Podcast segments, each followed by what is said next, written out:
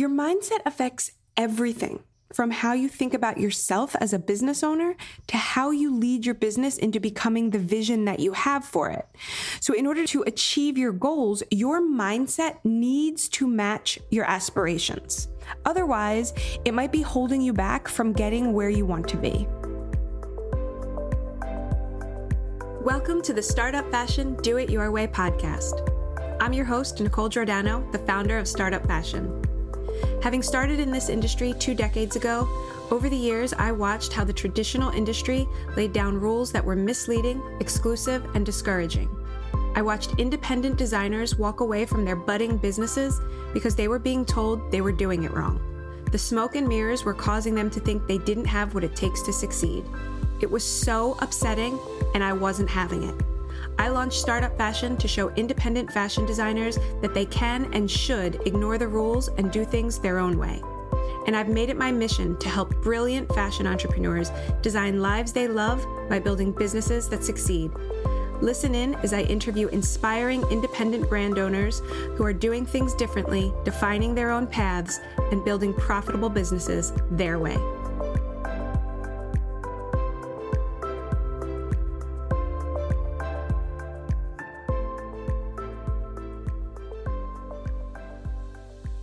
Okay, so in today's episode, I am talking about three important factors for increasing your revenue in your fashion business. So, the first thing I want to talk about is the CEO mindset. Now, as someone who is determined to make consistent sales in your fashion business, I'm curious if you have spent much time thinking about your CEO mindset. So, your mindset as a CEO is at the foundation of what you need to do to level up your fashion business. So, it's the foundation of everything you do in your business, really. So, you have gotten past the launch phase, right? You've moved through that stage of owning a fashion business. And now you're focused on growth. And it's really important to make sure that your head is in the right place and that your thinking is in the right place. And that place involves having a CEO mindset. Your mindset affects everything from how you think about yourself as a business owner to how you lead your business into becoming the vision that you have for it. So, in order to achieve your goals, your mindset needs to match your aspirations. Otherwise, it might be holding you back from getting where you want to be. You have this amazing plan for your future. And it can be hard to follow through with everything that you want to accomplish if your mindset isn't in the right place. So, to address this, you're going to think through these key areas. Number one, identifying your blocks. What are the things that are popping up and blocking you from your vision? Number two, developing your inner coach. How are you coaching yourself through this business growth? Number three, learning to be decisive. Where is indecision taking hold and keeping you from growth? And number four, finding flow. Are you identifying the roles that light you up in the business and keep that momentum going? This is a really important part of having that CEO mindset. So, overall, spending time thinking through these questions is an important step on the pathway to a thriving business. So, don't skip it. Okay, number two, your marketing approach. So, again, now that you've launched, you really need to think about exactly what is going to keep your business alive, right? Like, what is the pulse of your business? And that is through your marketing. So, marketing is the pulse of the business because it keeps your business alive. Because marketing, when done right, keeps you going and it keeps you growing. And while it can be overwhelming, it does not have to be. It's about prioritizing. So I know what you might be saying. Things like, I'm not good at marketing. I'm not creative enough with my marketing ideas. I don't like Instagram. I hate being on video. You know, the list goes on. And I, I get it. But I promise that creative ideas and Instagram are just small parts of marketing and marketing as a way of growing your business. The bigger piece here is the piece that I see missing from so many struggling brands, and that is focus in your marketing. Focus on a few important things. So, I, obviously, your next question is what things? I get it. so, you should be regularly asking yourself as a business owner of all of the things on my list to do today, which ones have the ability to make me money? Because revenue generating marketing activities are always the priority. So, here are the things you need to do. One, you need to understand your traffic. Where's it coming from? Is it helping you grow? Two, calculate your traffic numbers.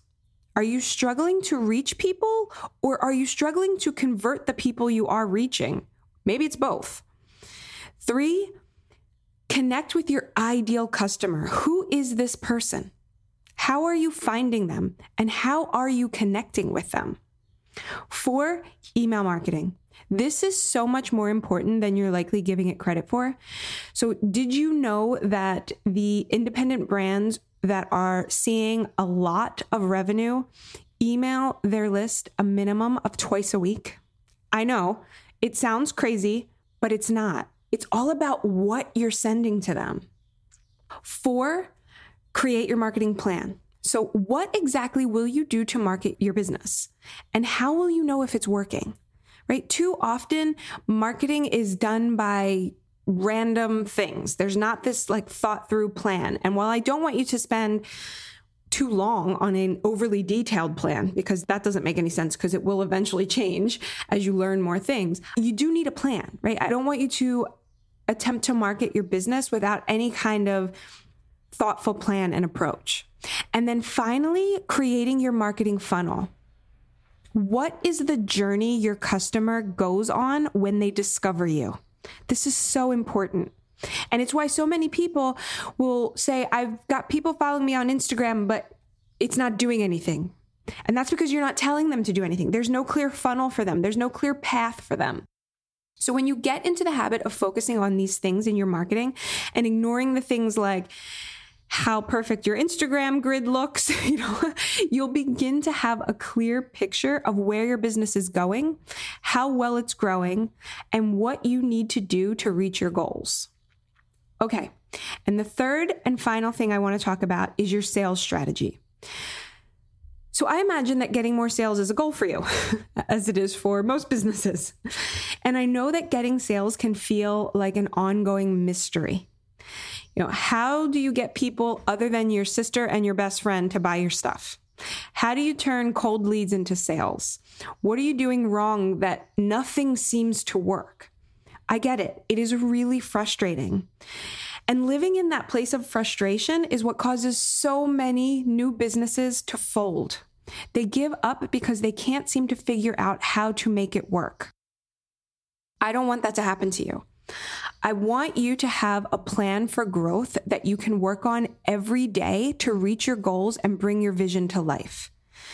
To start, you need to get clear on what your money goal actually is. Now, this isn't about what you'd love to be making in the long run.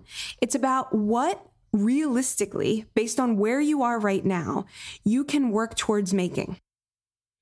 The result of getting clear on this goal is that you no longer say things like, I need to increase my sales, which is meaningless. Instead, you have focus on a real number that can be tracked and measured. Next, you need to monitor your most important metrics.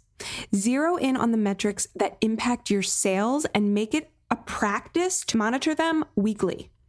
This helps you to make important decisions for growth. And then lastly, you want to focus on a plan for improving your conversion rate, increasing your average order value, and strategizing possible recurring income models.